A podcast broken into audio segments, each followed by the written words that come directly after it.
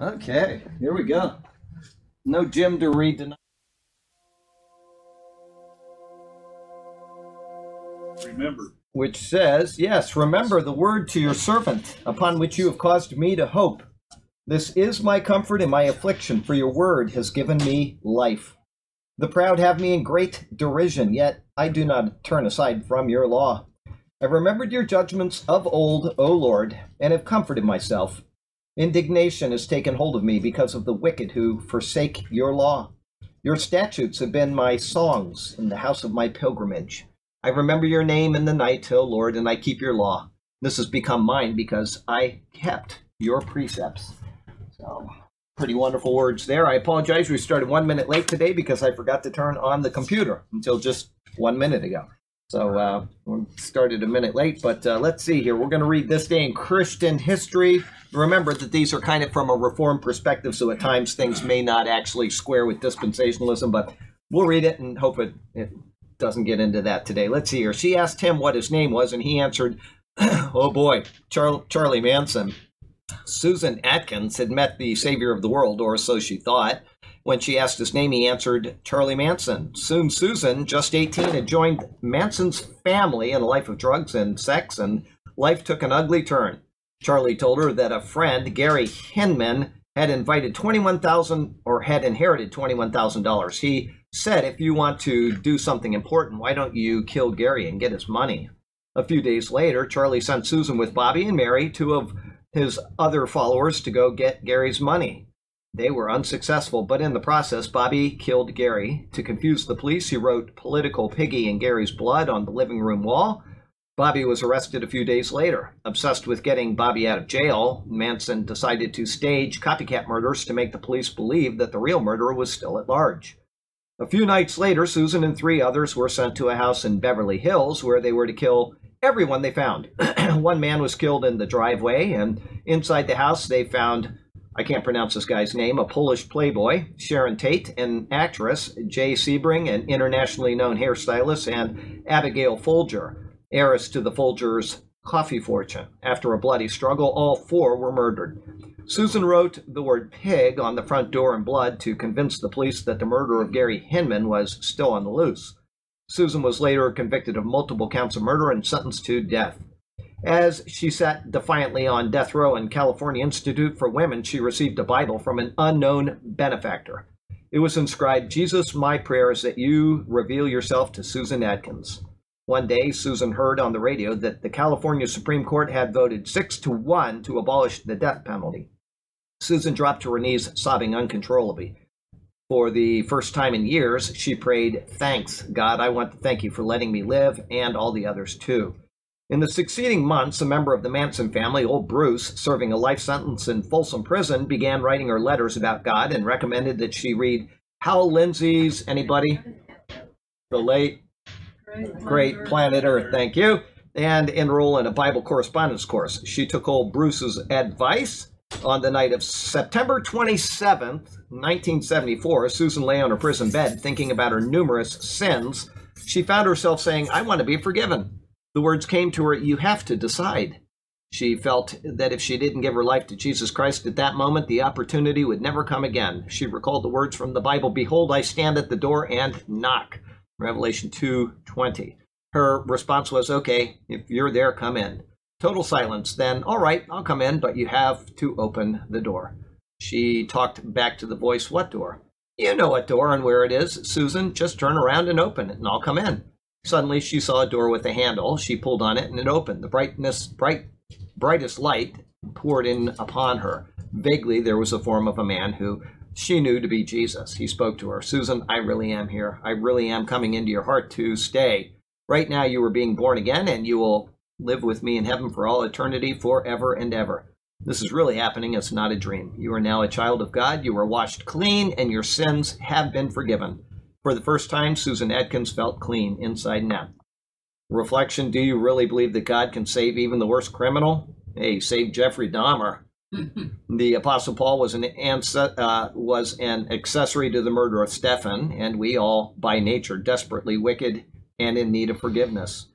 1 Timothy 1:15 says, "This is a true saying, and every one should believe it. Christ Jesus came into the world to save sinners, and I was the worst of them all."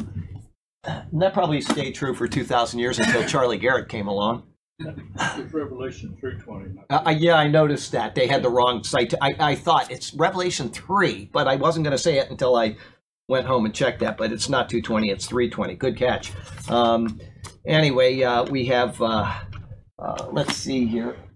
Darla, we need to continue to pray for her, because once again, I failed to ask how she's doing. I see her posting all over, and she's got photos of her little grandbaby in her arm. Every other post is something with the grandbaby. So I know that she's at least happy. But and then our sister Nance out in California, her mom is going to not last much longer. She asked us to pray for her and her family.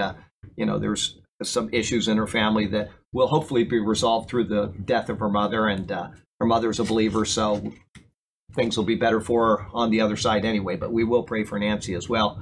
And so let's do that. Heavenly Father, we thank you for the chance to come into your presence, to worship you, to praise you, to study your word, and to share with others in the glory which is revealed in your word about the Lord Jesus. And so we thank you for that. We would ask that this class would be honoring of you and not deviating from what you would intend for us to teach, that the doctrine would be pure and sound, and if it's not, that you would alert the people listening that there is a fault, and that they would not have incorrect doctrine stick in them. And Lord, we certainly pray for Darla with her hip, and we would pray that it would continue to strengthen and that any infection would be gone by now. We also pray for Nance and her mother and her family at large, that things would come out well because of what's happening. And you know that she's a saved believer, so even though there's a mourning for her passing and then the loss of the fellowship, there is a greater joy on the other side waiting her. And Lord, we just love you. We thank you for all of the good blessings you've given us. We thank you for them in Jesus' name. Amen. We've got anybody here that did not get an NIV Live that wants one. We have some more that our friend Tom sent to us. He's just passionate about getting the Bible in people's hands, and so got them back there. If you want one, please. The only thing I would ask is that you would send me an email thanking him so I could forward it on to him. And that's the only requirement that I would ask for as far as having a one of these Bibles. And then from there, I have 3 boxes. What? Oh, we got 3 boxes of books. Anybody in here that wants some CDs and books and stuff back there? Burke brought them in, and we got all kinds of books, so please look through them, and if there's something you want to read or whatever, there you go. And a couple, I think it was 2 weeks ago, it might have been 3, but I think it was 2 weeks ago, I mentioned that there was a Catholic policy of subduing people, kind of like Islam does, and I mentioned an emperor that they had strangled after converting him. They baptized him and then strangled him. And so that was their way of getting him into heaven. And just so you know, I didn't make that up. One of the people listening sent me an email, and he said the guy's name was Francisco Pizarro. He was the conquistador. The empire was the Incan Empire, and the empire was a guy named Atahualpa. Okay, so there you go. That's the background. I wasn't making it up. It actually did happen, and I'm glad he sent that to me. And he also said that that wasn't condoned by the Catholic Church. I think that's what he said, but hey, he was their representative. So as far as I'm concerned, what I said is correct, and he was representing what he believed was Catholic doctrine. And then before we get started, I want to read you something, because these kind of things just make my day when I get them. It's just a short little thing that somebody sent me, and it came in the mail today. And I won't give his name other than his initials. Dear Charlie, my name is FM, because I don't have permission to otherwise give this. So I am from a place in West Virginia. I've been watching your YouTube channel for over a year now. I started out watching the prophecy updates and quickly moved into watching the sermons. He mentioned something. He says, I love your lessons. I feel I've grown a lot in my Christian walk thanks to your teachings. That's why we did this prophecy update, is because it was in hopes of having people get into the sermons and the Bible studies. The prophecy update is a lot of work every week. It takes many, many long hours, and it's transitory. I mean, you listen to it, you get excited about what's coming, and then you move on to the next thing. Then people that watch prophecy updates usually watch 5 or 20 a week. And so, you know, they're not getting sound doctrine. They're not getting fed. All they're getting is just, you know, something that's actually pertaining to something that will be happening after they're gone. So as much as fun as the prophecy updates are, they are not anything that you will build doctrine on other than just one small issue in the Bible. So I wanted to thank him for this. I don't know if he watches the Bible studies, but he does watch the sermons. He says, even though I have a home church, I feel as if I'm a part of the Superior Word as well. So thank you for, you know, what the church does for in the Superior Word. So I just wanted to read that because that's the kind of thing that just makes my day, is when I hear something like that. Somebody you've never heard from before, and they just send you a little note to let you know that they appreciate that. And that means all of the world to me, to know that the Prophecy Updates led to somebody wanting to have a deeper walk in their actual Christian life and not just what's coming, you know, in the future as far as prophetic events. Okay, so we are in now Romans chapter 15, and we're in verse 9. And just so people know that if they've never watched the Bible studies before, I type a commentary. I've typed one on pretty much the entire New Testament, and that's what I use as my notes rather than just talking off the top of my head, because I have a propensity for saying, if I want to say 10, I'll say 12. And if I want to say Peter, I say Paul.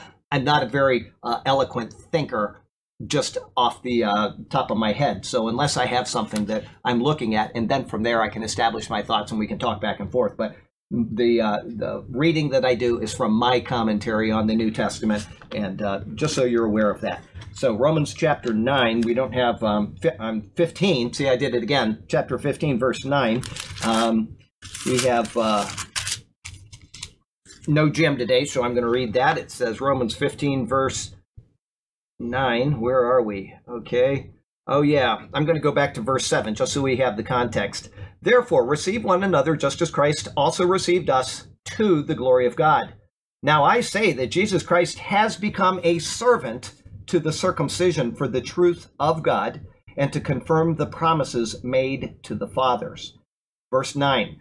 And that the Gentiles might glorify God for his mercy, as it is written. Paul returns to Scripture once again. For this reason, I will confess to you among the Gentiles and sing to your name. Okay, so here we go. 15 verse 9. In the previous verse, Paul showed that Jesus Christ has become a servant to the circumcision for the truth of God, to confirm the promises made to the fathers. Okay, were the promises made to the Gentiles? No, they were made to the fathers. They were made to the fathers, and then from them came the 12 tribes of Israel, and from the 12 tribes of Israel came the people that we call Israel today. Okay, but now he will demonstrate that even the Old Testament, which was predominantly directed to the circumcision, meaning the Jewish people, they are circumcised, okay, also showed that Christ would come to be glorified among the Gentiles as well. He begins by quoting a portion of David's writings. The quote is actually found in both 2 Samuel 22:50 and Psalm 18:49. Very close in their writing. He things that David wrote that are recorded in the books of 1 and 2 Samuel, I believe only, are repeated as Psalms later, okay? Paul amends it for the purpose of explaining the gospel. The original is recorded as, therefore, I will give thanks to you, O Lord, among the Gentiles, and sing praises to your name. Let me read what it says here. For this reason, I will confess to you among the Gentiles and sing to your name. So there's a little bit of a difference there.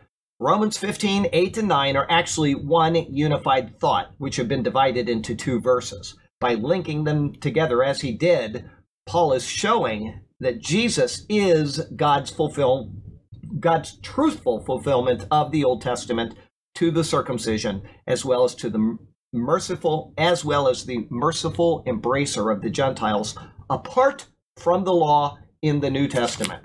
This is one of the things that we have to go through again and again and again.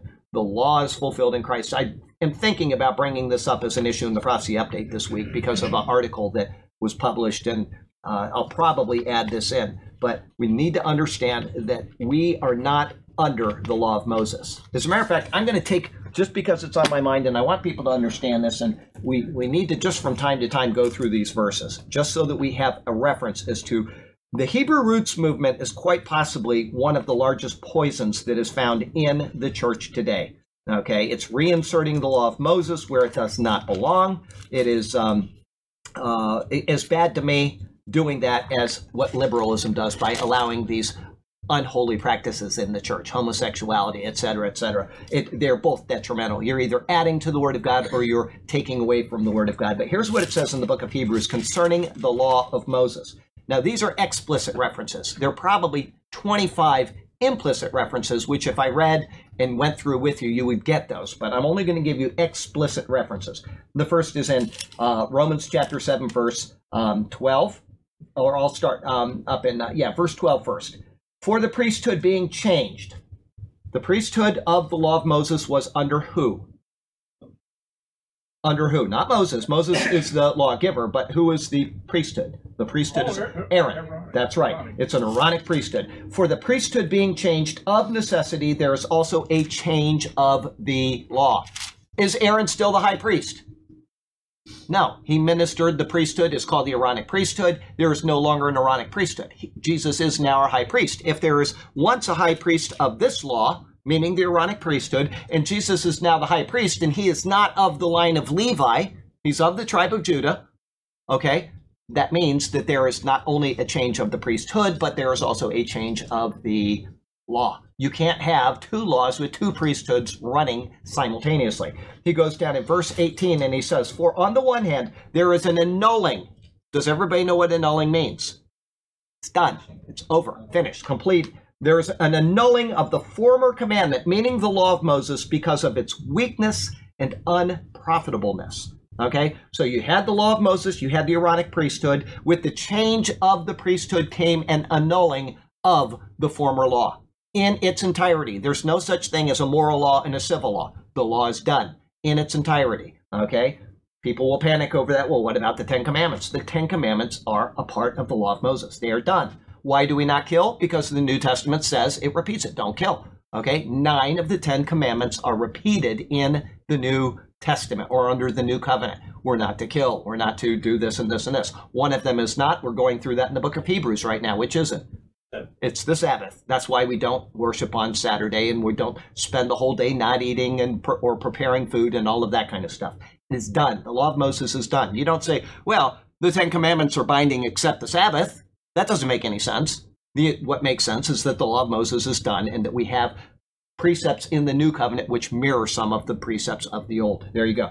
In verse 8, verse 13, it says, in that he says a new covenant, speaking of the new covenant in Christ, he has made the first obsolete. Everybody knows that obsolete means that it is still in effect forever and ever, right? Wrong. It's obsolete. The law of Moses is annulled. It is obsolete. And then one more time. This is important because this is what we're going through in the book of Romans. It says in Hebrews chapter 10, verse 9, then he said, behold, O God, I have come to do your will, or behold, I have come to do your will, O God. That is Jesus speaking to the Father. Behold, I have come to do your will, O God. He takes away the first, meaning the law of Moses, that he may establish the second. The first is taken away. It is set aside. It is obsolete. It is annulled. Okay, there. That's explicit. There is at least 20 more that are implicit that run throughout the book of Hebrews. The law of Moses is done in its entirety. Why? Because of the gracious, wonderful blessing of Jesus Christ. God gave us him so that we don't have to work our way to heaven. We don't have to worry about stressing over our sins year over year over year. And plus, the blood of bulls and goats cannot take away sin. It was all only types and shadows of what was coming in Christ, okay? Everything about the Old Covenant simply looked forward to the coming of Christ. One more, which the Hebrew Roots movement usually just completely dismissed Paul. They put their hands over their head and they go, oh, I'm not going to listen to that, but I want to read it to you anyway because it is also on the same vein as the other three references I get. This is from Colossians. It's from chapter 2, verse 14. Having wiped out, we'll say this is the law of Moses, okay? Got that right there. Having wiped out. That's what is in writing. When you wipe it out, what happens? What happened when I wiped that out? It's gone, okay? Having wiped out the writing of requirements that was against us, which was contrary to us. The law of Moses was contrary to a right relationship with God. It could never bring about what it was intended to bring about. That doesn't mean that we don't fulfill the law of Moses when we come to God. Why? Because we are in Christ, and Christ fulfilled the law of Moses. It is contrary to us as human beings because we already have a sin nature, which makes it impossible for us to fulfill what it says in Leviticus 18, verse 5. The man who does these things shall live by them. We can't do it. And no person lived under the law of Moses. They all died except for one. The man, it says in the Hebrew, with a specific article in front of it, the man who does these things shall live by them. Who is that man? It's Christ Jesus. We are in Christ, we will live. He says, having wiped out the handwriting of the requirements that was against us, which was contrary to us, and he has taken it out of the way, having nailed it to the cross. The law of Moses is nailed to the cross, and nobody went up to the cross of Jesus and took a copy of the law and nailed it in. The symbolism is that he embodies the law of Moses. He was nailed to the cross, and he did what on the cross? He died. The law of Moses died with him. And when it died with him, it is gone. It is annulled. It is obsolete. It is set aside, just as it says in the book of Hebrews. He is the fulfillment of it. Okay? I'll probably go through that in the prophecy update because of the article that I'm going to do. But I just want to refresh that now. I like to do that once in a while because people get so confused when these Hebrew roots movement people come in and they say, they cite something from especially Matthew, where he says, do not think that I have come to abolish the law, I've come to fulfill it. And they say, see, it's not abolished. That's not at all what it says. Think of what he said. I have not come to abolish the law, but to fulfill it. He didn't abolish the law. It's annulled in him. If you are not in him, you're still under that law. You will be condemned by the very law that you're holding on to. He fulfilled it for us. We are in Christ. It is annulled in him. But for those not in him, it still stands. People cite that verse and they're condemning themselves by citing that verse. That's the sad thing about it. They don't think through what they are saying. They hold on to things that are inappropriate. They lead other people down that path. They reinsert the law of Moses. And when does it end? How many people that go out and say, I'm observant of the law of Moses, walk around with tallits, with tzitzits on the end of them and blue cords in their tzitzit? You don't see any of them. Well, guess what? That one violation of the law does what? It condemns you, because if you break one part of the law, you have broken them all. That's what James tells us in the 59th book of the Bible. Okay, so here we go. He says, let me get back to my notes here, which are over here. And Romans 15, 8, 9, or actually, I'm going to read this again just so you have it, are actually one unified thought, which had been divided into two verses. By linking them together as he did, Paul is showing that Jesus is God's true fulfillment of the Old Testament to the circumcision, meaning the Jews, as well as the merciful embracer of the Gentiles, apart from law in the New Testament. The point that I was making is we have this law, the Gentiles, we'll just go to Acts chapter 10, Cornelius's house. Did they ever observe the law of Moses? Ever? No, they didn't even know it was probably. Peter goes in and he gives them the word of God, and what happens? The Holy Spirit comes down on them. They're saved apart from any dealing with the law of Moses. In fact, they were saved apart from even the purification of the law of Moses, because if you touched something or ate something unclean, you were unclean until evening, right? They got the Holy Spirit immediately. They didn't have to wait till evening. So even the finer points of the law of Moses didn't apply in any way, shape, or form. The Holy Spirit sanctified them at that moment. And he says, if they've gotten the Holy Spirit, how can we withhold water? And he took them out and baptized them, right? They were accepted apart from the Old Testament law. All right, so it says, where is that? Apart from the law in the New Testament. In this then, praises should flow to God through Christ from the Jew, for his fulfillment of their law, and praises should likewise flow from the Gentiles for his grace upon them apart from the law. So the Jews should be praising him. Look, he fulfilled our law. We don't have to do that anymore. And the Gentiles should say, we never had to do that, and we're saved in the same way as they are, by grace through faith. We should all be praising Jesus because of that. There should be a harmonious chord of rejoicing that both Jew and Gentile are saved by the work of Christ and freed from the constraints of the law. Both can now participate in the covenant community by faith in his work alone, without reverting to that which he has fulfilled. We are not to revert to that which he has fulfilled. Okay, before we go on, we've talked about being saved. We are saved apart from the law of Moses. Well, how is a person saved? Let's go to it real quickly. I'm going to take you first to what the the parameters, the understanding of what salvation is by Paul. That's in 1 Corinthians chapter 15. We might have done this a week or two ago, and I don't care. We're going to do it again. Verse 15:1, moreover, brethren, I declare to you the gospel. This is the good news of Jesus Christ, the gospel, which I preached to you, which also you received and in which you stand. Doesn't mean in which you could fall. When it's stand, that means you are standing. You are safe and secure in Jesus Christ, by which you also are saved, if you hold fast the word which I preached to you, unless you believed in vain. Okay? For I delivered to you first of all that which I also received, that Christ died for our sins, according to Scripture. Will anybody here say they've never sinned? I hope I don't see any hands go up. We've all sinned. We've all done something wrong in our life. God loved the people of the world enough to say, they can't work their way back to me. I'm in the infinite realm. They're finite. Their sin is behind them, and they're moving forward in time. They can never go back and undo what they've done. And plus, they can't undo their birth, which they inherited Adam's sin. They can never make this right. They can't work their way to me because I'm infinitely holy. They would have to be infinitely, forever and ever, for all eternity, working in perfection in order to be reconciled to God. But guess what? Infinite means infinite. No matter how long they are perfect, they will never be perfect enough, ever. And so God says, I'm going to take care of this myself. I'm going to send my son into the world without sin, live this law perfectly that they can't live, and then he's going to give up his life. So it says, I delivered you first of all that which I also received, that Christ died for our sins according to the Scriptures, and that he was buried, and that he rose again the third day according to the Scriptures. Why is it important that he rose again? Because the wages of sin is death. He died for sin. He didn't die in sin. There's a big difference between the two. He died for our sin, but because he had no sin of his own, death could not hold him, and he came out of the grave.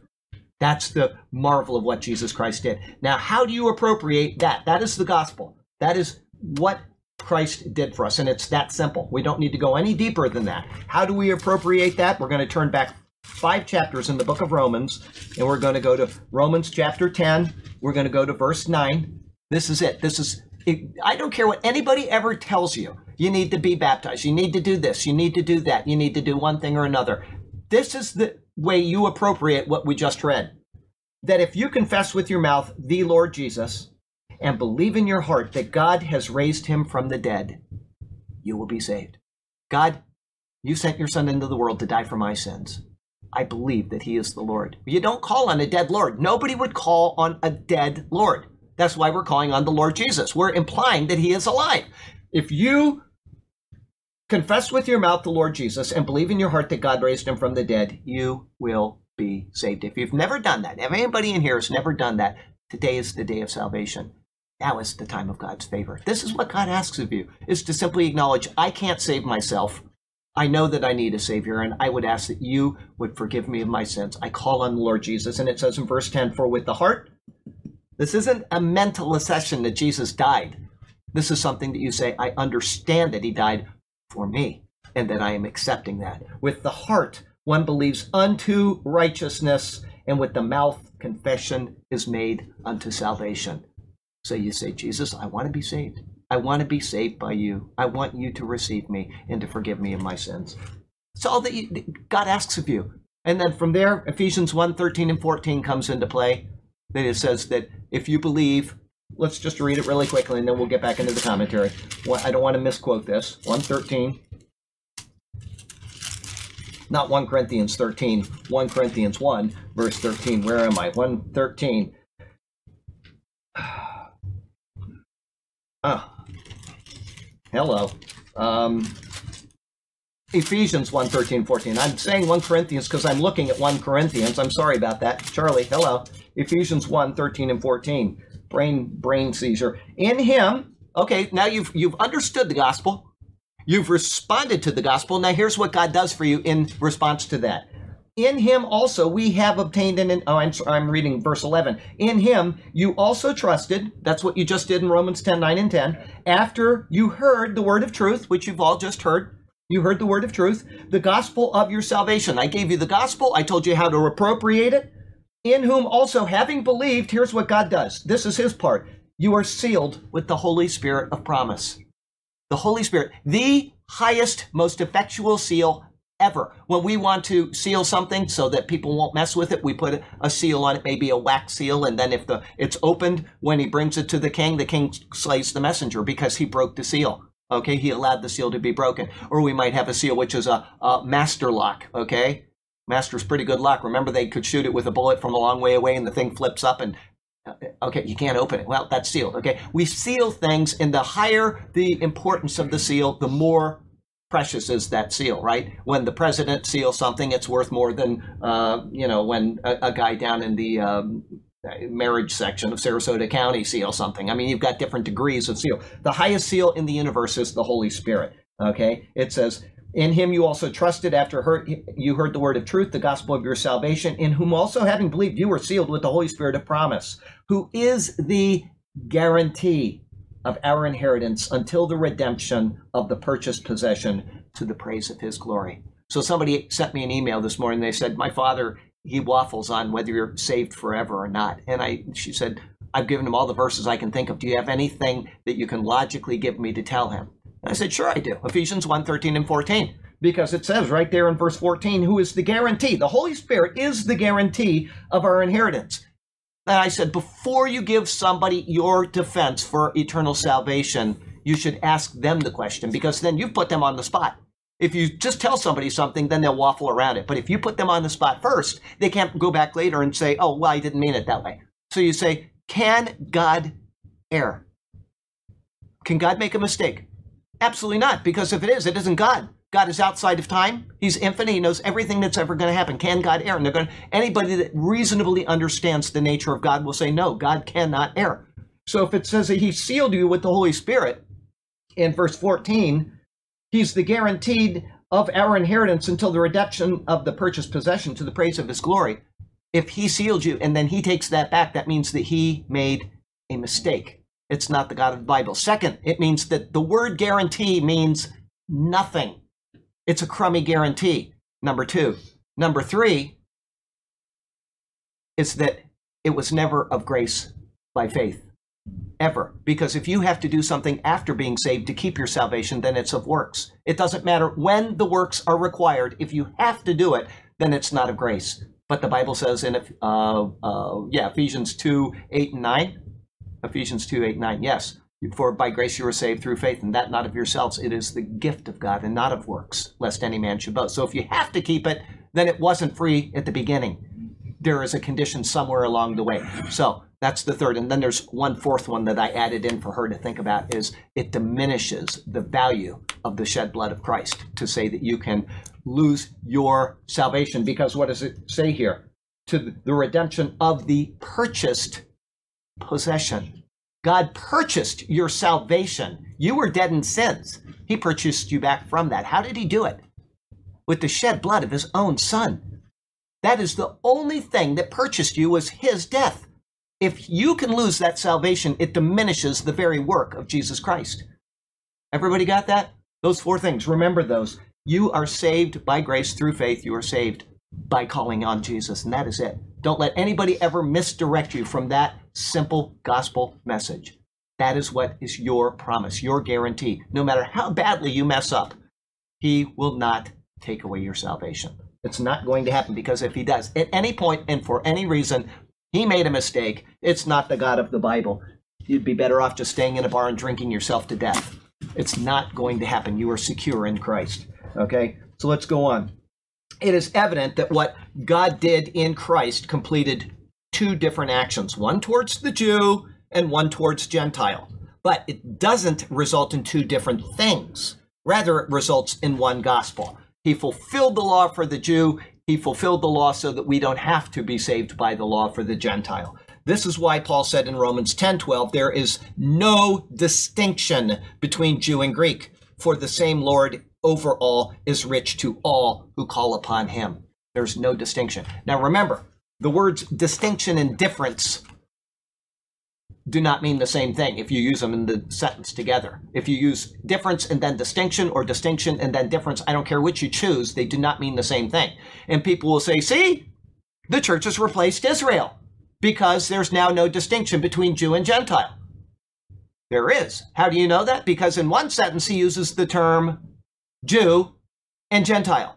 There is a difference between the two. And he does that all the way through his writings. He always says Jew. He doesn't say we are Israel now or anything like that. He always makes a distinction or a difference. Depending on which word you use first, make sure you consider the second one.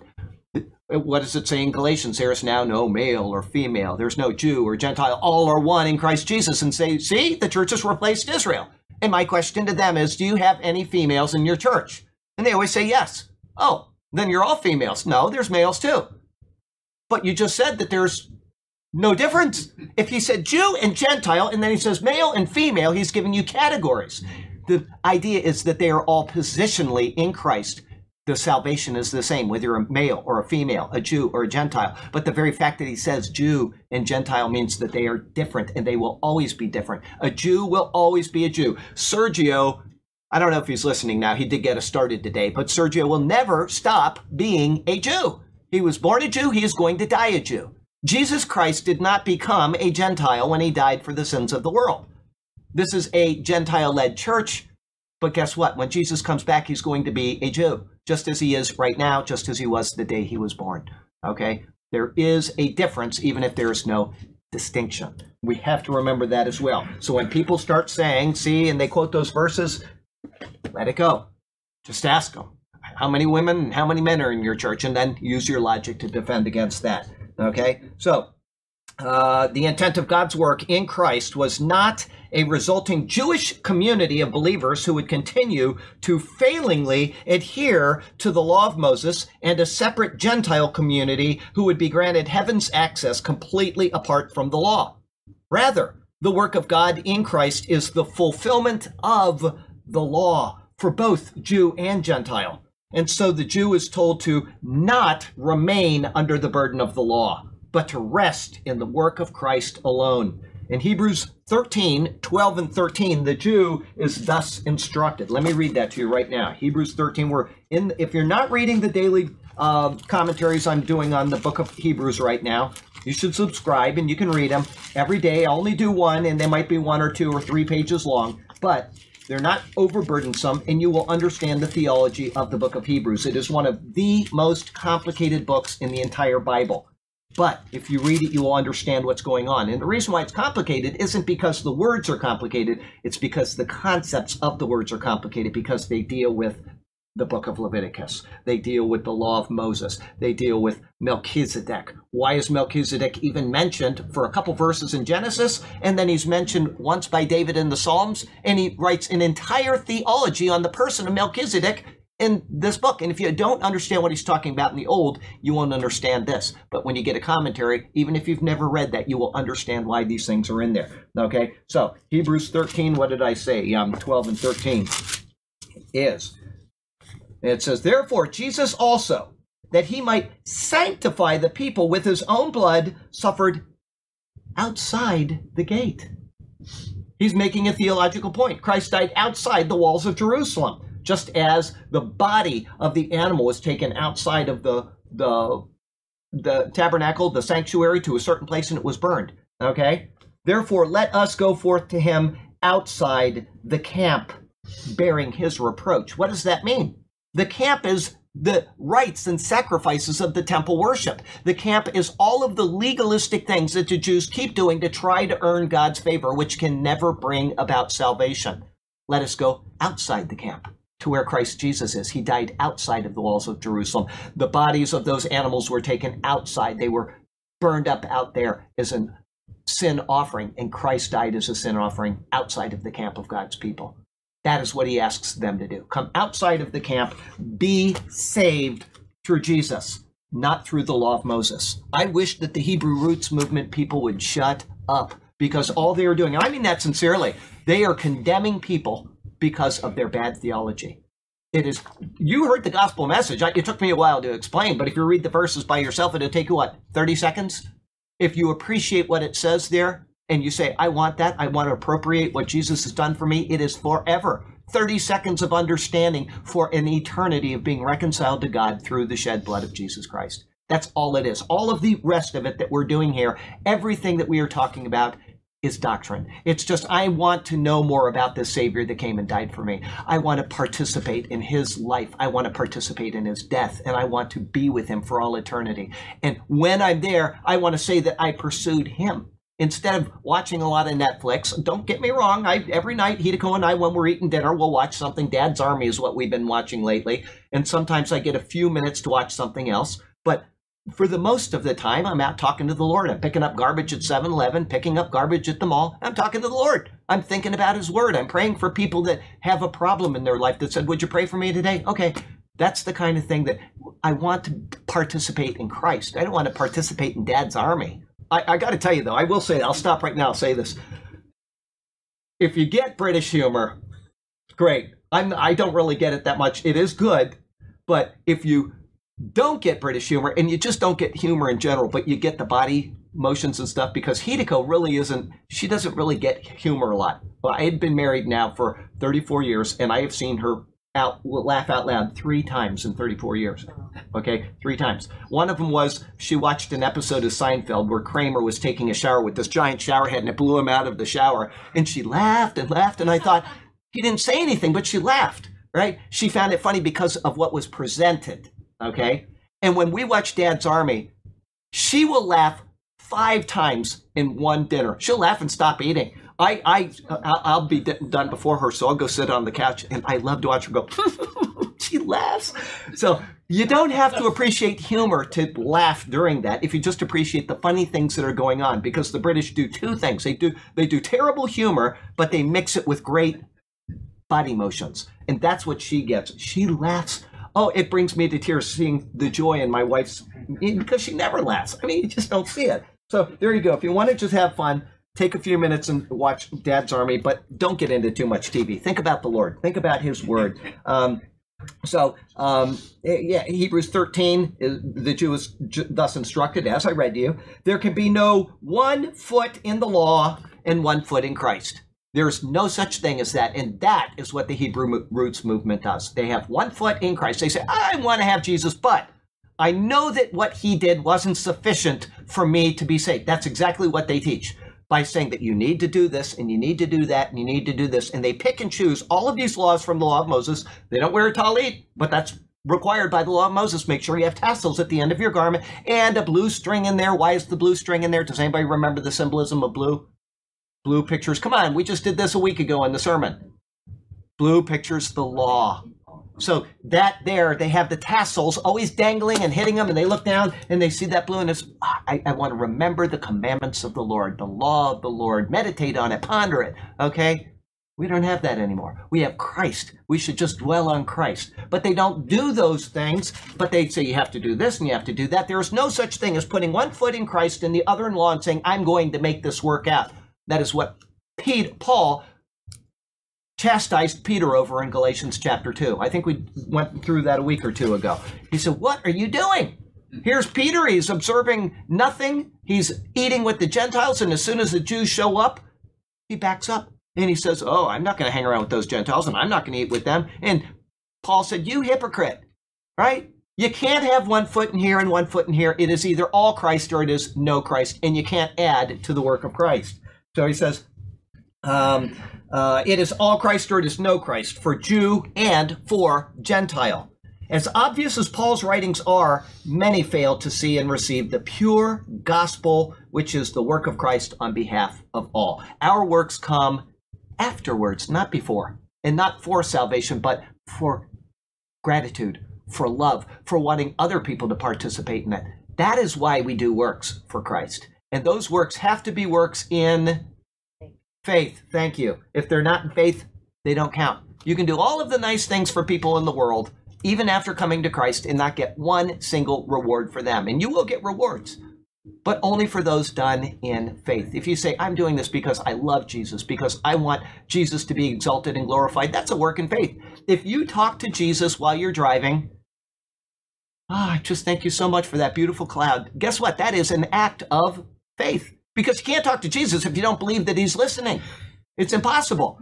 It is an act of faith. The simple act of faith that you do, talking to Jesus in a car, looking at the clouds that he provided for you, or the rainbow in the clouds, or whatever, that simple act of faith is worth more than anything you do that isn't an act of faith. You can do the greatest things in the world. You can cure AIDS, and it doesn't matter if you didn't do it in faith.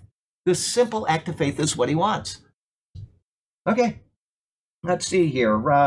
As obvious as Paul's writings are, many, oh, I read that. Okay, there's no longer a, I'm going to go back one sentence, the reimposition of the law on Jew or the imposition of the law upon Gentile can only lead to condemnation. I'll read it again. The reimposition of the law on Jew. Jews are saved. Sergio saved by Jesus Christ. Does everybody agree with that? If somebody confuses him over in Israel while he's there and they say, well, you know what? You're supposed to be doing this. And he says, uh-oh. And he starts doing it because he thinks he's got to earn God's favor. Guess what he's doing? He's bringing down condemnation upon himself. Not loss of salvation condemnation. He's bringing down the condemnation of Jesus' favor. He's already saved. He's not going to lose that. But somebody that is not saved and is told that same thing will never come to salvation. Because either you're calling on Christ as the fulfillment of the law or you're not calling on the same Christ. There is one gospel. There is one Christ. Galatians 1, 6 through 8. Let's read it really quickly so you know. Galatians 1, 6 through 8.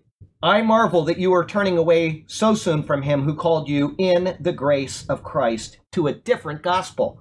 What is a different gospel? He spends the next 6 chapters talking about it, reinserting the law of Moses, okay, which is not another, but there are some who trouble you and want to pervert the gospel. Verse 8, but if even if we or an angel from heaven, guess what the Mormon church is founded on? The vision of Moroni, right?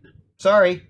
Even an angel from heaven preach any other gospel to you than that which we have preached to you. Guess what Islam is founded on, right? It's supposed to be Archangel Jibreel, or as we would say in English, Gabriel, supposedly came to him and gave him a gospel, a message of submission, which is what Islam means. Guess what? The Bible preempts them by 623 years. I'm sorry. There is no other gospel. Actually, it was a little less than 623 years. It was 623 AD, but right in that time frame, okay, which is not another, but there, oh, I'm sorry. If anybody preaches another gospel to you than what we have preached to you, let him be accursed. The word is anathema. Let him be anathema forever, okay? So it says the reimposition of the law or the imposition of law upon Gentile can only lead to condemnation. There is no longer a sacrifice from the law which is acceptable because Christ is the end of the law for all who believe. The law is done. He is the end of the law for all who believe. If you don't believe in Christ or if you're still under the law of Moses in part or in whole, then he's not the end of the law for all who believe in you, and you are required to observe the law of Moses without missing one of those 613 burdensome laws. I don't want to do that. And even the people that say that you have to, don't do it. Not one of them, not one person. They're condemning themselves, and they're condemning the people that teach that bad doctrine. Life application. It has become popular in many circles today to place the stress back on the law as a necessary part of one's Christian walk. This is particularly so in many messianic communities, but this is not the truth of God in Christ. Christ is our rest, Hebrews 4:3. If you don't know that, let me read it to you really quickly. Christ is our rest. I think I posted that a day or two ago. I don't remember where we are, but it's somewhere right around Hebrews 4 is where I'm posting it.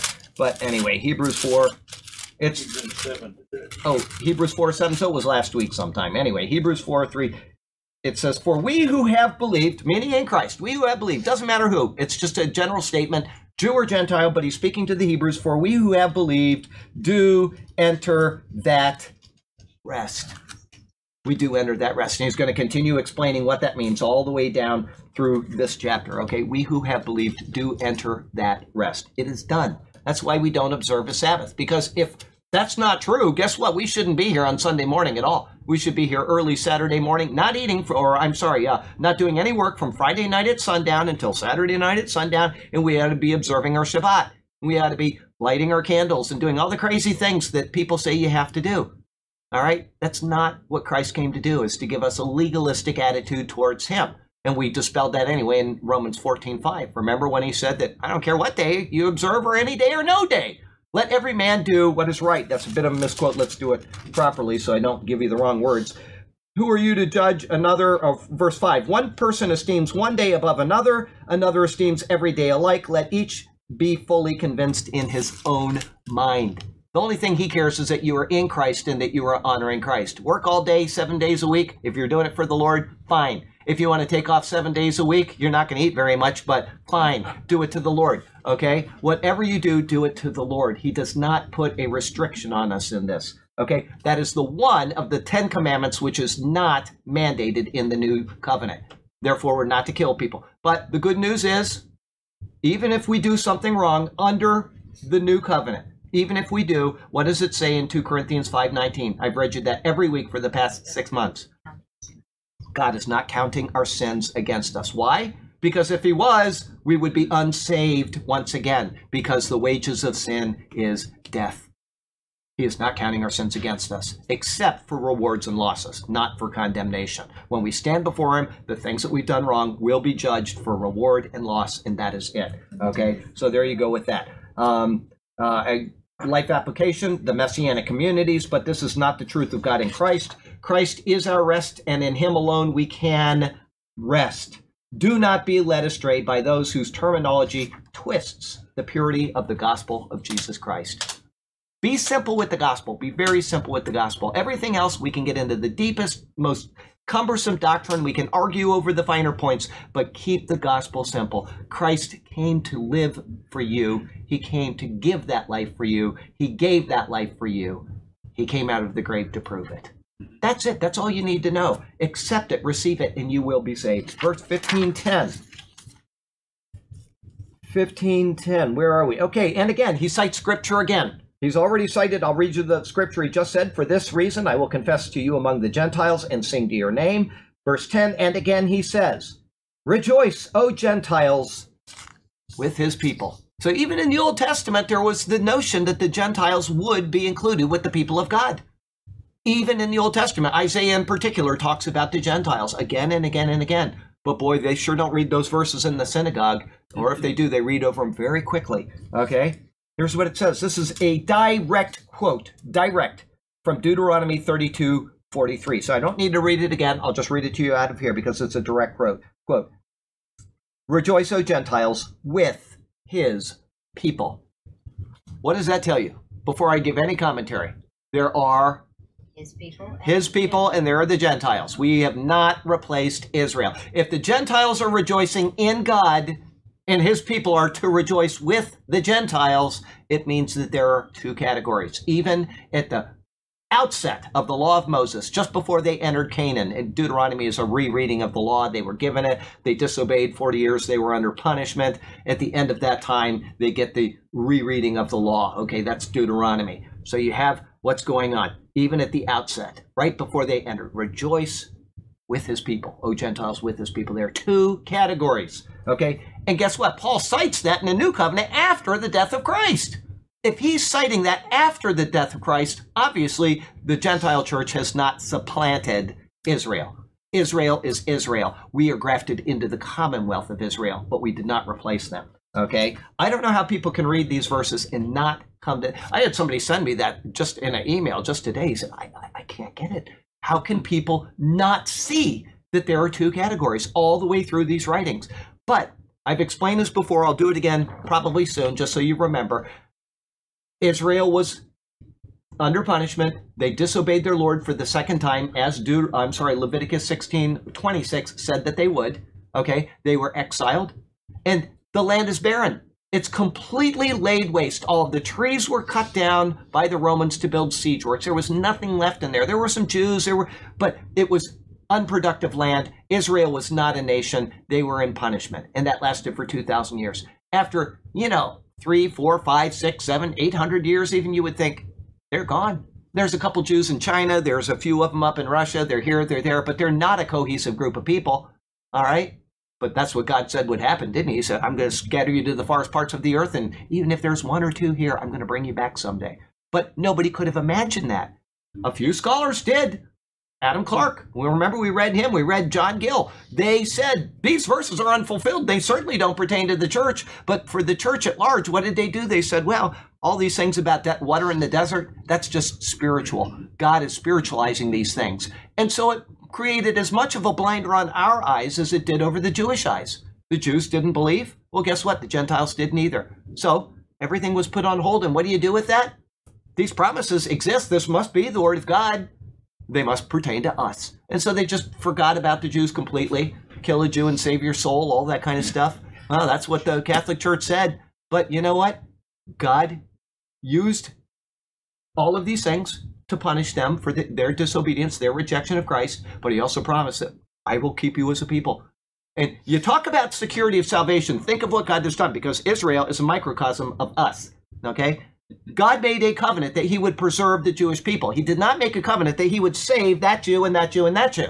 But he made a covenant that he would preserve the Jewish people forever. Not three ever or two ever, forever. Okay? So here he has kept that promise, and they're back in the land now, right? Did he break his promises to the Jewish people? Absolutely not. Well, if they're a microcosm of the salvation that comes in Christ, and we are in Christ, guess what? If he says, I will save you, he will keep you saved. Unlike the Jews, who are not individually saved, but collectively, which we're going through in Hebrews right now, collectively, he made that promise, he'll keep it. If he says to you individually, you are saved, you are sealed, it is a guarantee, he will never break that promise. Ever. He will never break it. You are secure in Jesus Christ. If somebody tells you you can lose your salvation, tell them you're reading your Bible wrong. You've taken that verse out of context. It is out of context, okay? And when people send me their verses, I always go back with the context, and they say, oh yeah, that makes sense, okay? And don't get me wrong, there are verses that are very complicated in the Bible. Sergio sent me a couple that he wanted me to evaluate for him today. I said, I don't have time now, send them to my email and I'll give you the answer tomorrow. Complicated verses, I mean, they really are. But in the end, God has made a promise. He's faithful to keep that promise. If you're saved, you're saved. Okay, so where am I? Oh yeah, rejoice, praise the Lord, all you people, all you Gentiles, laud the Lord, all you peoples. Okay, so that's verse 15. Oh, I'm sorry, verse 10. Rejoice, O Gentiles, with his people. I knew I was reading the wrong thing. Okay, 15:10. This is a direct quote from Deuteronomy 32:43, which comes from the Song of Moses. This is the last verse of the Song of Moses, which is a poetic snapshot of the coming history of the nation of Israel. As a matter of fact, some rabbis teach that if you want to know everything that's ever going to happen to the people of Israel, read the Song of Moses. It gives you a snapshot of what's coming. And they believe that, and guess what? Okay, but if they had believed it and they really stuck to it, they never would have done the things that they did. They wouldn't have strayed from the Lord. But it just shows you that it really is a prophetic snapshot. In particular, this song is actually a scathing indictment on the apostasy that Moses foresaw would come upon them. Read it. It is astonishing. Okay, as a matter of fact, the NIV Live, the Bible back here, I got through Deuteronomy a couple weeks ago. I'm up to 2 Samuel now. I don't drive that much. I mean, take the Bible and listen to it. Okay, the most moving reading that I have had yet. I just went through the whole book of Ruth today, and that only took a couple minutes. I mean, when you're driving, it takes almost no time at all.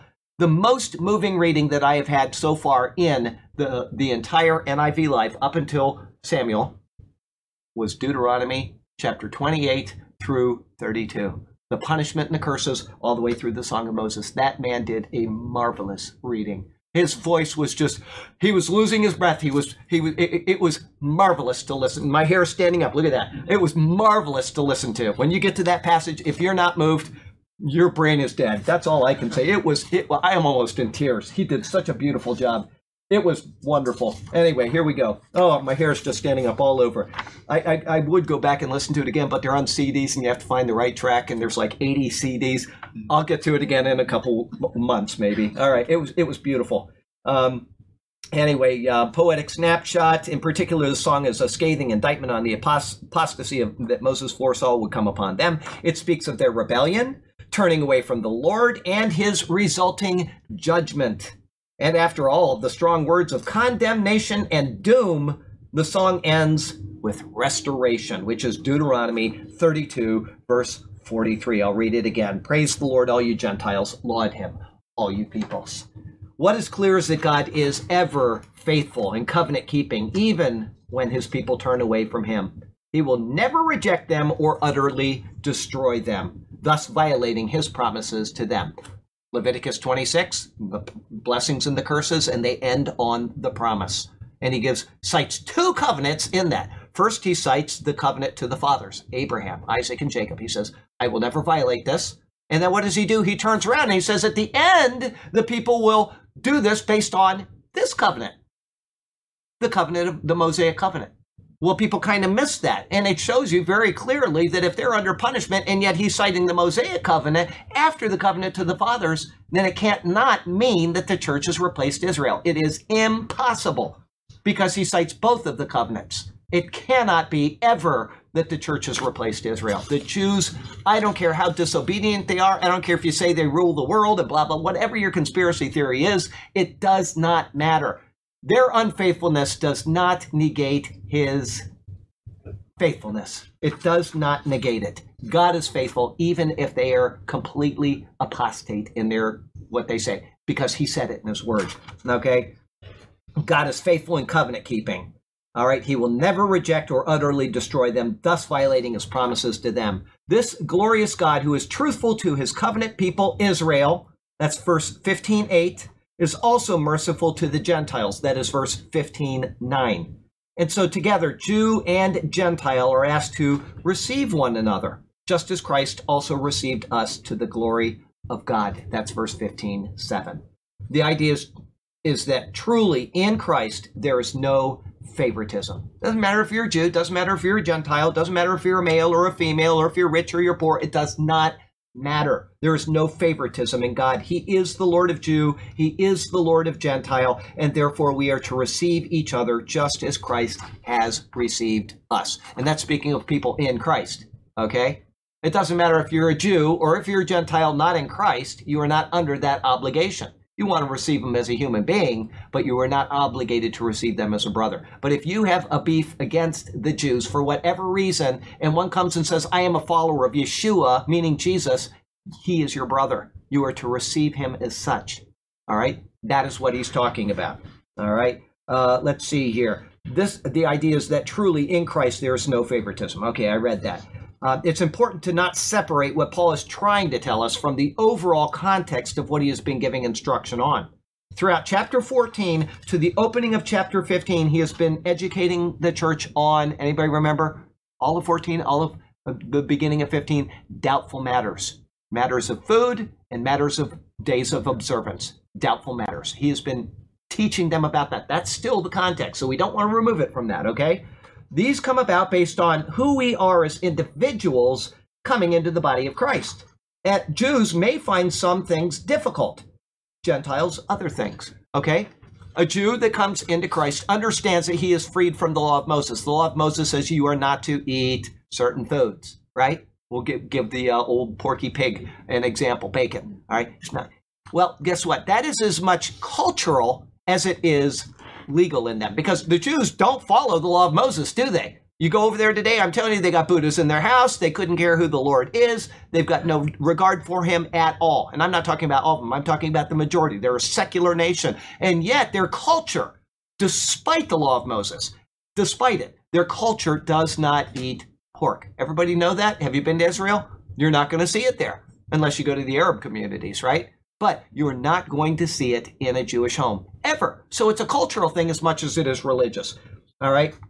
Jews may find those things unacceptable. We are to accept one another's shortcomings just as Christ has accepted us. Remember we talked about vegetarians. I was a vegetarian for 5 years just because of how it's processed, and it grossed me out. Well, you know what? If I was a Christian at the time, people would say, I need to accept him despite that. All right. Well, I'm glad I got over that. Like I said, I met the Lord and eventually I went to Israel and they had lamb served up and I said, oh, that smells good. And I've never eaten anything but animals since then. Okay. I got over it. But until that happened, people have to say, I accept him for what he is. That's what we do. We don't, it's a doubtful, disputable matter. Don't hold it against one another. Okay. If he has received someone, how can we reject them? It doesn't matter. He received Cornelius. Let's go to that passage really quickly so you see the logic. If he has received someone, okay, if he has received someone, how can we reject them? Let's just read it just so you understand. I'm not going to read the whole passage. It's a little bit long. But here it says, comment or include. What's that? Chapter 10 of Acts. And then let me see if I can find this really quickly. He's talking about Let's see here. Where? Oh, that's 11, so I'm not there. Okay, I'm just going to take you back to verse 37. I'm sure it's after that. That word you know, which was proclaimed throughout all Judea and began from Galilee after the baptism when John was preached, how God anointed Jesus of Nazareth with the Holy Spirit and with power, who went about doing good and healing all who were oppressed by the devil, for God was with him. And we are witnesses, this is Peter speaking to the Gentiles, of all things which he did both in the land of the Jews and in Jerusalem, whom they killed by hanging on a tree. Him God raised up on the third day and showed him openly, not to all the people, but to the witnesses chosen before by God, even to us who ate and drank with him after he rose from the dead. And he commanded us to preach to the people and to testify that it is he who was ordained by God to be judge of the living and the dead. To him all the prophets witness that through his name whoever believes in him will receive remission of sins. While Peter was still speaking these words, while he was speaking, they have pork in their stomach from breakfast that morning. They had had bacon and eggs, and some of them ate pork chops, okay? They're Gentiles. They are not observant law under the law. While Peter was speaking these words, the Holy Spirit fell upon all those who heard the word. And those of the circumcision who believed were astonished, it says, as many as came with Peter, because the gift of the Holy Spirit had been poured out on the Gentiles also. They were not unclean until evening. They were not unclean 7 days. They were not out until they had been circumcised. There was not one requirement levied on those people, one, except to believe the word that they heard. That was it. Not one. For they heard them speak with tongues and magnify God. Then Peter answered, can anyone forbid water that these should not be baptized who have received the Holy Spirit just as we have? And he commanded them to be baptized in the name of the Lord Jesus. They asked him to stay a few days. Okay? God accepted them because of Christ. How can we not accept them? If somebody receives Jesus and they don't eat pork, how can we say, I'm not going to fellowship with you over something so babyish, right? We have to have soundness in our theology. Disputable matters are to be kept disputable and to be left alone. It's the matters of doctrine, of deviating from the precepts of this word that we need to stand firm on and say, I will not tolerate that. When people come and challenge the word of God and they say, well, you need to be under the law of Moses, you need to do this or you need to do that, then we have to say, I disagree and I'm going to show you why. All right. But when it's something disputable, obviously disputable because he accepted that person, we are to receive them. Okay. So where was that now? Receive one another just as let me see. I can't remember where I was. Oh, yeah, here it is. Okay. And so Jew should not look down on Gentile, nor should Gentile look down on Jew over doubtful matters. Instead, rejoice, O Gentiles, with his people. Together we can give glory to God for his truth and mercy. Jew and Gentile, it doesn't matter. The disputable matters, just put them aside, okay? Life application. Instead of tearing others within the body down over doubtful matters, let us glorify God who has called us, despite our failings, into the body of Christ. Let us glorify God for his bestowal of favor upon his people. One of the things that always it really makes my jaw clench is when I see somebody, they'll post a meme somewhere on social media and they'll say, well, that person isn't a good Christian because, and it's something completely unbiblical. It is something disputable or it's something not even in the Bible, not even recorded. And I think, you know what? I don't understand because Christ has accepted that person. Guess what? He gave him his spirit. What that person needs is good doctrine, not you belittling them. There's a song that I think the guy's name is Chuck Gerard. Anyway, whatever his name is, he's a singer from some years ago. And somehow he just started showing up on my YouTube mix. And it comes up almost every day. And it's called Don't Shoot the Wounded.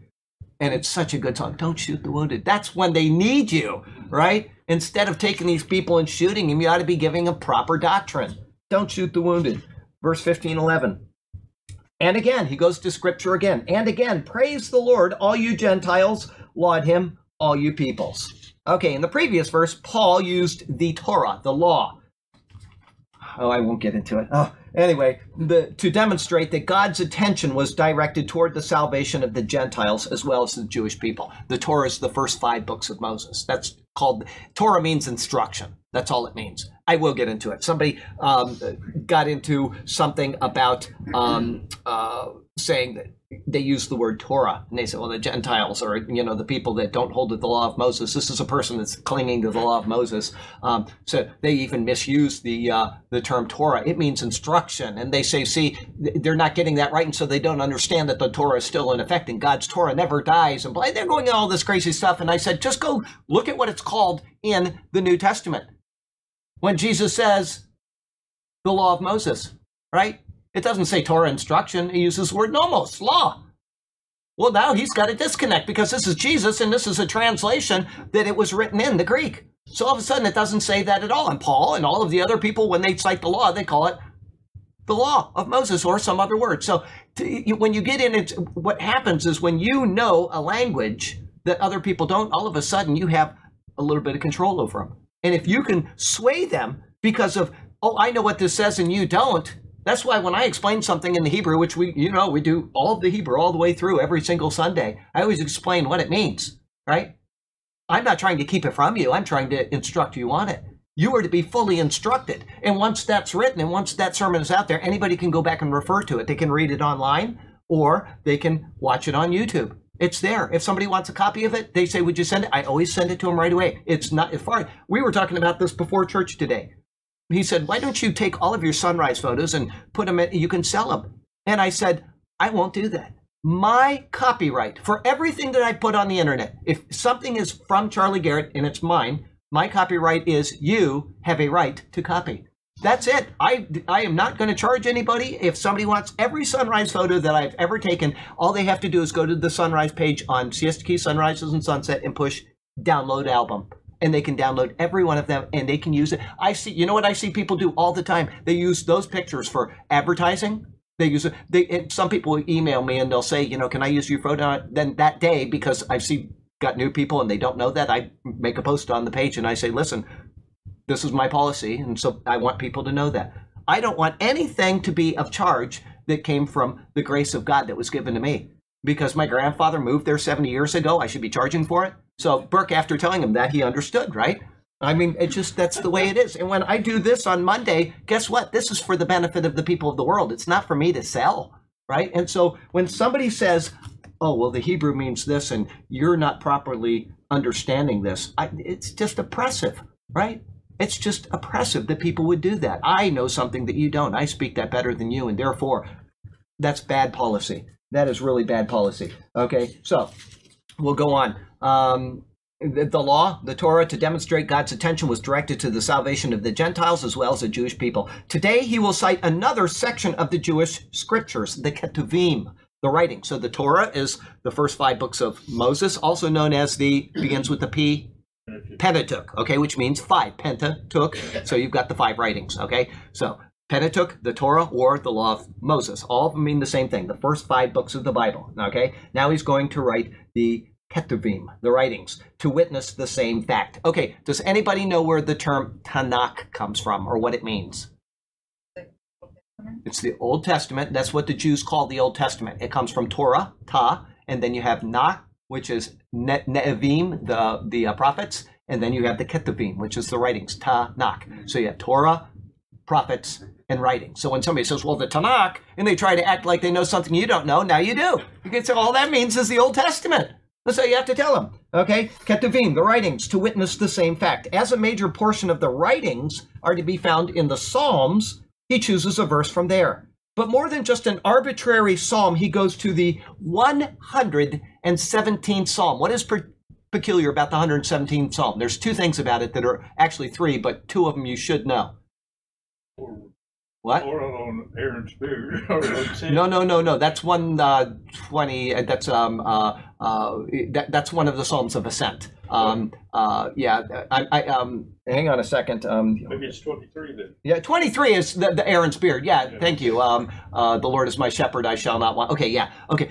The 117th Psalm is the very middle of the Bible. The very middle of the Bible, if you have a New Testament on it. Okay. Secondly, it is the shortest chapter in the Bible. As a matter of fact, let's read it because it'll take us a while to get through, okay? You're going to be like, wow, I didn't know that was even there. Here it is, the middle of the Bible, 117. Praise the Lord, all you Gentiles. Laud him, all you peoples. For his merciful kindness is great toward us, and the truth of the Lord endures forever. Praise the Lord, or in Hebrew, hallelujah. That's it. That's 117th Psalm. It's the smallest chapter in the Bible, and the whole Bible makes a chiasm based on that. It's very impressive if you've ever seen it, a numerical chiasm. But, okay, so you have this real short little psalm. The third thing about it, which you may not care about, but it's one of the, I'll say it in here, I know I do, so I'm not going to give you that yet. I'll read it in just a second. But it's the shortest in the Bible, it is the center of the Bible, and I had one more thought that just came out of there. Oh, and it's directed to who? To the Gentiles, right?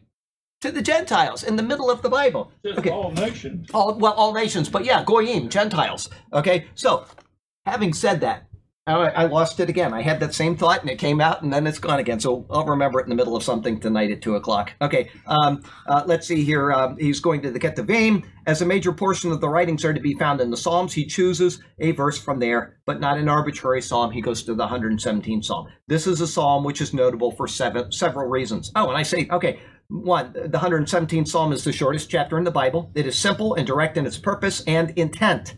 The 117th Psalm 2 is a part of the Hallel. This is what I was going to tell you. The psalm includes Psalms 113 through 118 and is the portion of the Psalms which are openly recited at the time of the Passover. Remember, it says that they sang a song, someone says. Actually, what they did is they recited a psalm, okay? When it says that about Jesus at the Passover, they are reciting the Hallel, and then they do this, okay? There's a portion, I even cite the reference here. In the New Testament, we read about this on the night of the crucifixion, Matthew 26. Let me take you there, back this way. Matthew 26. Don't go too far. Hang on, Luke. Come on, Charlie. Mark. Matthew 26. And it says here, he took the cup and gave thanks and gave it to them, saying, drink from it, all of you, for this is my blood of the new covenant, which is shed for many for the remission of sins. But I say to you, I will not drink of this fruit of the vine from now until the day that when I drink it new with you in my Father's kingdom. And verse 30, when they had sung a hymn, meaning the Hallel Psalms, they went out to the Mount of Olives. Okay, so there, that's what they are doing on the night of the Passover. This hymn would have been a portion of the Hallel, the Psalms which they would have completed during the Passover. Verse 3, after completion of the New Testament, or I'm sorry, 3, you got 1 point, shortest Psalm, 2, it's part of the Hallel, 3, after completion of the New Testament, the 117th Psalm, and there is the very center of the Bible. It is as if it is an axis upon which Scripture pivots. And I remember what I was going to say. You're going to see time and time again people send out this email or somebody send you a link to a YouTube video that says Psalm 118 verse 8 is the middle of the Bible. That is incorrect. Why? Because there are 1,189 chapters in the Bible. 1,189. You can't have 118.8 be the center because it's an even number. It has to be an odd number. It is the 117th Psalm. People make this stuff up they think they're helping God, right? And so they send out these stupid emails. It's impossible. There are 1,189 chapters in the Bible. Okay, so don't believe that when you just send it back and say this is wrong. Okay, anyway, this hymn, 3. Oh, I read that too. In using the 117th Psalm and this particular verse from it, we are shown that God's heart is as equally directed to the salvation of the Gentiles as towards the Jews. This is even more clearly understood when considering that Jesus' singing of this hymn occurred before his crucifixion. He's singing about the Gentiles just before his crucifixion. It was as if he were trying to wake the world up to the fact that the cross was intended for all people. The Israelites were selected for a mission and were set apart for a purpose, but they are not the end of God's redemptive plan. They are a means in which he will bring it about for all people. In setting Israel apart, God used them to usher in the Messiah, thus bringing himself glory from both Jew and Gentile. And so, because of God's great work in Christ, all people can recite the Hallel, knowing that they were included in Jesus' thoughts as he went to pray at Gethsemane and that was nailed to that tree. Let the world sing of God's great act. Praise the Lord, all you Gentiles. Laud him, all you peoples. Surely the Lord Jehovah has done great things for his people in the person and work of Jesus Christ. Great stuff. Life application. God has done the work, but it is incumbent on each person to accept that work. Call on Jesus, be reconciled to God, and praise the Lord for his mighty deeds. Okay. I'm not going to be able to get another one done today. Yeah, no way. I'd have to read it at warp speed just to get it done. So we won't have time. We'll end a couple minutes early, but wonderful stuff. The book of Romans just, it never gets old. And you know what? You read a commentary on the same verse we talked about today, and there'll be 1,000 different insights that people draw out of it. It is a never-ending well. Yes? I have a question about the name of God. Yep. The Tetragrammaton. Yes. When you say hallelujah, is Yah?